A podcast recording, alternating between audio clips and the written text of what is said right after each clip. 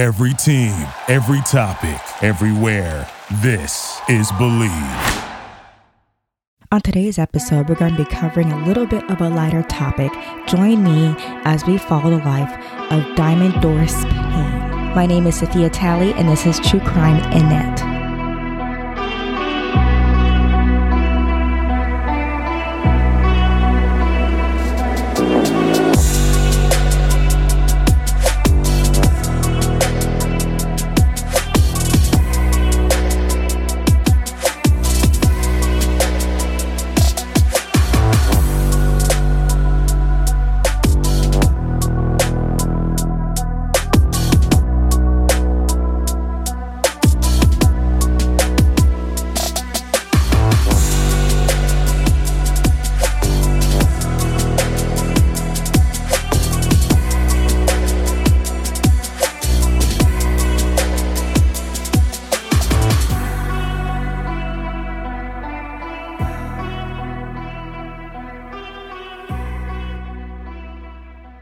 Today, I have a very appropriate sponsor, and that is Ana Luisa. They actually contacted me a few months ago, and they wanted me to share with you their beautiful collection of sustainable, high-quality jewelry that all starts at $39.99. Today, I am actually wearing a few of their pieces. I'm wearing their Eloise. Eloise necklace set. So it's 2 gold-plated necklaces. And then on my ears, I am wearing their Elios earrings. And then they also sent me their Celeste earrings, which I absolutely adore. And I plan on wearing tonight for date night. And honestly, I have been wearing my Elios earrings for about 3 weeks now. And they are just priceless because I'm able to just put them on, sleep with them, shower with them. It's a very small, huggy earring, very, very comfortable.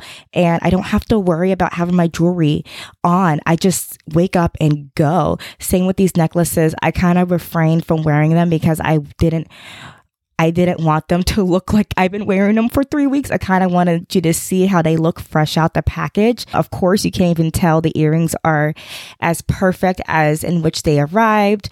And I really do love how soft and dainty this set is. All of their jewelry starts at $39.99. They are completely carbon neutral. All of their packaging was very sustainable. There is very little, if any, plastic packaging. All the jewelry comes on a very thick, high-quality cardstock. And then you get this really cool cloth bag to store your jewelry in. There's a cat hair on mine because welcome to my life. But I was just really impressed by all of the sustainable materials, which is really important to me, especially as a slow fashion designer. I like everything to be fully sustainable. I highly recommend checking out AnaLuisa.com. I have my own personalized link below where you can shop all the styles that I'm wearing right now amongst other of my favorites. And you can use my code TDK10 for 10% off of your next purchase. Ana Luisa also sells real diamonds, which is pretty on topic for our case today. Doris Payne was born on October 10th, 1930 in Slab Fork, West Virginia. So Slab Fork is a mining town, and her father was an African-American miner, and her mother was Cherokee. So she was also the youngest of 5. Unfortunately, she grew up in a very abusive household. Her dad was abusive to her mother, but despite being the youngest, Doris was her mother's protector, and she always wanted to protect her mother from her father. She goes on to write in her memoir as an adult, marriage just ties you to brutality. And then she goes on to say, I would always make my own money, and I was going to have to take care of me and mine. Doris would go through her mother's fashion magazines, and back in the 40s, it was pretty much all white women. You had to go seek out magazines made by Black people for Black people. So most of the magazines were of white people, and she would look through these magazines of white women and be wearing these beautiful diamond pieces, and she would just think, why do they get to live this life of luxury when they are no better than I am? And so she carried this mindset through her life. And it's funny because, you know, this is a thought that a lot of Black girls have growing up. I remember embarrassing my mom in JCPenney because she was picking out pantyhose. And I just thought it was ridiculous that, you know, a darker complexion needs a different color pantyhose. And all the women on the label were white, despite the color of the pantyhose. And I just asked my mom, why are they all white? Like, she don't need to wear the quote unquote chocolate colored pantyhose. You know, I want to see a model that looks like us so I can make sure the product would actually work for someone who looks like me. And I remember not saying that like that. I just asked my mom straight up, why are all the women on the package white? And she was so horrified. And she's like, Sophia, not in public. But I completely felt for Doris here, because as a young child, you're looking through all these images of white people and you're just thinking, what makes them more special than me? Doris strived for a better lifestyle.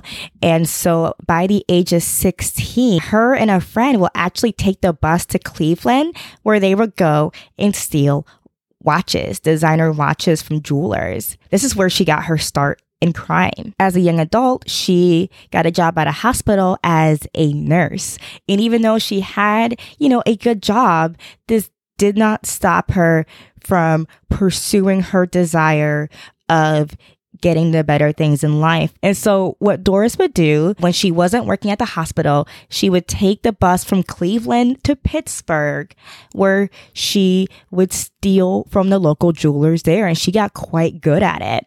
And Doris had a really specific way of robbing her victims. First of all, she looks very unassuming. She's pretty. She does not look like someone who would rob a store blind.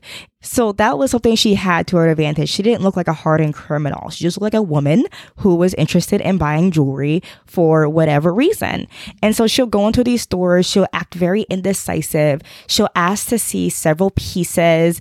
And before the clerk can put a piece away, she would ask to see another and then another. And soon the glass top, you know, the jeweler's all glass top, will be filled with options that she asked the jeweler to take out. And the jeweler just can't keep track, you know, with being only human, of all the pieces that he or she took out for Doris. And so with all these pieces out, she'll just have a quick distraction like, oh, I want to see that piece over there now. And Doris would just take the watch or whatever she wanted to steal. And I think she described her hand to move like a snake in her autobiography when she would steal, and she'll just grab the piece and slip it in her pocket. And oftentimes then she'll leave and the clerk wouldn't even notice until they're putting all the pieces back. Interestingly enough, a lot of times the jewelers were afraid to report these robberies because the way in which they handled the jewels was against protocol. You weren't supposed to take them all out at once. You're supposed to put one back, take one out, put one back. And so it would look bad when they report it. They may not get their claim back from the insurance because they mishandled the jewelry in the first place. And so she pretty much found the perfect crime that she continued to repeat over and over again for a span of 6 decades. So using her robbery method of confusing the jeweler, she actually made off with her first biggest heist in 1952 at the age of 23. She stole a $20,000 diamond ring in Cleveland. And let me tell you, she at first felt really guilty about making off with this diamond ring. She actually hid in a public restroom with the ring overnight. And that morning, so the next morning, she was going to turn herself in, return the ring to the jeweler, and hope for the best. But somehow, she never made it to the jeweler. She actually made it to a pawn shop type of place, a place where you can, a resale shop, where she sold the ring for $27,000. And then after that, she just continued making a killing. And with her earnings, she actually bought several homes for her mother. And her mother actually had a very rocky relationship. Her mother was very religious and so didn't really like the fact that her daughter was robbing Cleveland and, of course, other surrounding areas and other states. She robbed pretty much anywhere and everywhere she was able to get to. And so, like, she bought beautiful houses. She was able to create a lifestyle for her and her mother that they could only dream of. And her mother just disagreed with the lifestyle, but she didn't turn down the house, okay? Which I can't blame her. And through this all, she had two children named Ronnie and Rhonda, but she actually chose to give custody to their biological father.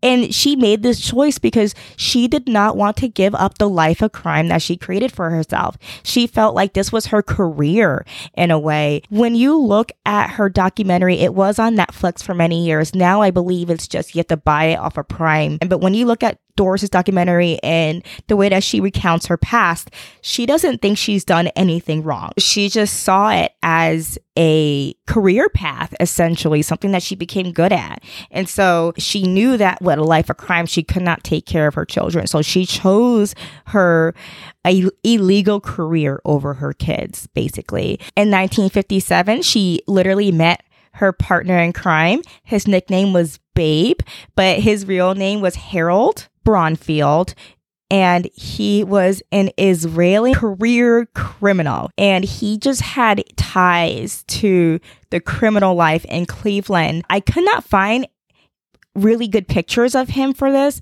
but I did find a lot of newspaper clippings from his crimes. Like, that's just how much of a career criminal he was. I couldn't find any good pictures, but I found everything that he did pretty much. So over a career, Doris had 20 aliases, 10 social security numbers, and 9 dates of birth. And I'm not sure how the average thief would come across these things. And so I only wonder if Babe was her connection to get all these aliases and to help her go unnoticed for so long. And she did serve time in jail, but never for her bigger heist. She served crimes for smaller, pettier thievery, I guess. And so she never spent more than, I think, a few months in jail. So she, as soon as she'll be released, she'll just be back at her stealing ways. And though I'm assuming that Harold help her make a lot of these aliases, we do know that he acted as kind of a bodyguard. He was a very tall, strong, scary looking man. And so often if she were to get into trouble, if someone were to accuse her of something, Harold would be right behind her acting as the muscle. And so her and Harold pretty much were partners in crime up until his death in 1968, where he died from complications after undergoing cosmetic surgery. Now, I do not know exactly why he was undergoing cosmetic surgery, but I mean, we can guess. Why would a career criminal go under cosmetic surgery? He's obviously trying to find and create another identity for himself. So with Harold now gone and with her crimes becoming more known, Doris had a bit of a problem on her hands. All the jewelers were beginning to catch on to her schemes. And so she decided that she had to take her business to Europe. So her first stop in Europe was in 1974, where she flew to the beautiful Monte Carlo, where she stole a 10.5 carat Cartier diamond ring. And she ran off to the airport with this ring in tow. And once the jeweler realized that she stole her ring, police were able to find her fairly quickly because she made a fatal mistake. She did not change her outfit. She made it onto a plane to France, where she was then detained because they were able to recognize her from her clothing. But here's the thing, while she was being detained, they couldn't find the diamond ring, and they searched everywhere. So Doris had the ring on her, and she hatched up a plan. She pretended to have a head cold, where she sneezed into a tissue, and really she was hiding the diamond in a tissue. And then she somehow convinced the guard to give her a needle and thread to fix the hem of her skirt. And when she got this needle and thread, she slipped the ring into the top of her pantyhose, where it stayed for 9 months, because she was detained for 9 months. After slipping it in the pantyhose, they could not find this ring. I don't know if it was a modesty thing, because it was the 70s. She was a woman. They knew that she stole it, but they didn't know where the ring was. They didn't have that physical evidence needed to arrest her. So after this stalemate, she was released and sent back to the U.S. But this did not stop her. Oh no. She continued her career of thievery. Doris is now 91 years old, and she is still at it, okay? In 2010, she attempted to steal a $1,300 Burberry trench coat, but they caught her trying to take the tags off while she was still at Saks Fifth Avenue. In 2013, she was caught trying to steal a diamond encrusted ring in Palm Springs. She was actually released 3 months later. She was supposed to serve 2 years, but she was released only 3 months later because of overcrowding. So I'm pretty sure they just released all of the nonviolent offenders. Little did they know the old lady that they're releasing was going to rob everyone until the end of her days, okay? It is believed that in 2015 that she stole a $33,000 ring, but we do not have any evidence to prove this, but they're pretty sure it was her. And in 2015, she was caught sneaking a set of Christian Dior earrings into her pockets. And, you know, she continued doing this crime, even though her methods of confusing the clerk and then sliding the piece of jewelry in her pockets no longer worked, because now we are on to that method. We have all these cameras and all the staff dedicated to watching these cameras and making sure no one's doing, you know, taking something right off and slipping into her pockets. So she knew this. She knew that they were watching her, but she just could not stop. She just continued stealing despite the consequences. In 2017, she was shopping, quote unquote, shopping through Walmart, and she was actually wearing an ankle monitor from a previous crime, and she tried to run away with a cart full of groceries and electronics that I think was a total of $86. So not the biggest heist, but the boldest one to me, because she's just walking away from Walmart with a full cart of items and an ankle monitor to boot. So there was no getting away with this one, Doris. What were you thinking? I'm very concerned, ma'am. Doris is now serving 5 years in prison for her crimes. And I will say, though I was smiling and laughing through a lot of this, I want to say I do not condone anything that Doris has done, stealing people's money and causing all this grief and wasting all the tax dollars, and everything that she's done, you know, has a negative impact on society. But I will say it is pretty fascinating that she was doing this for over 60 years and did not serve not one long jail sentence for it. I don't know how that worked. I don't know if it's because every time she committed a crime, it was nonviolent. I don't know if they just took her age into consideration. Doris is still very much alive. She's 91, living in a penthouse in Atlanta, Georgia. She does not have a ton of money anymore, but she is pretty content with her life, and her two children, the one that she gave up, actually still visit her in her penthouse every now and then. She is living that quote unquote sweet old lady life. That is until she was, well, sent to prison for 5 years. But, you know, she may not serve those full 5 years because of her age. They may let her out early again, so that way she could go back to stealing. So that is the case of Doris Payne. Before I close, I did want to remind you, don't forget to check out the link below where you can use my discount TDK10 to receive 10% off of your next Ana Luisa purchase. I highly recommend you check it out. There is definitely something for everyone. So if you're not into the dainty light jewelry that I wear, they definitely have pieces that are more of a statement, and it's all very affordable, starting at $39.99.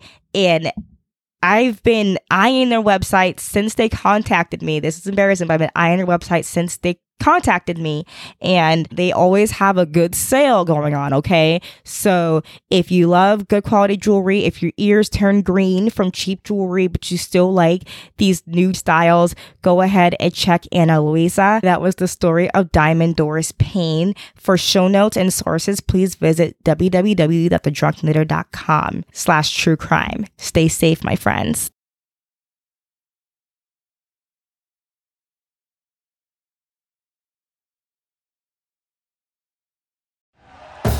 Thank you for listening to Believe.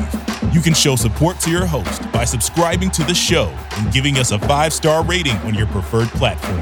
Check us out at Believe.com and search for BLEAV on YouTube.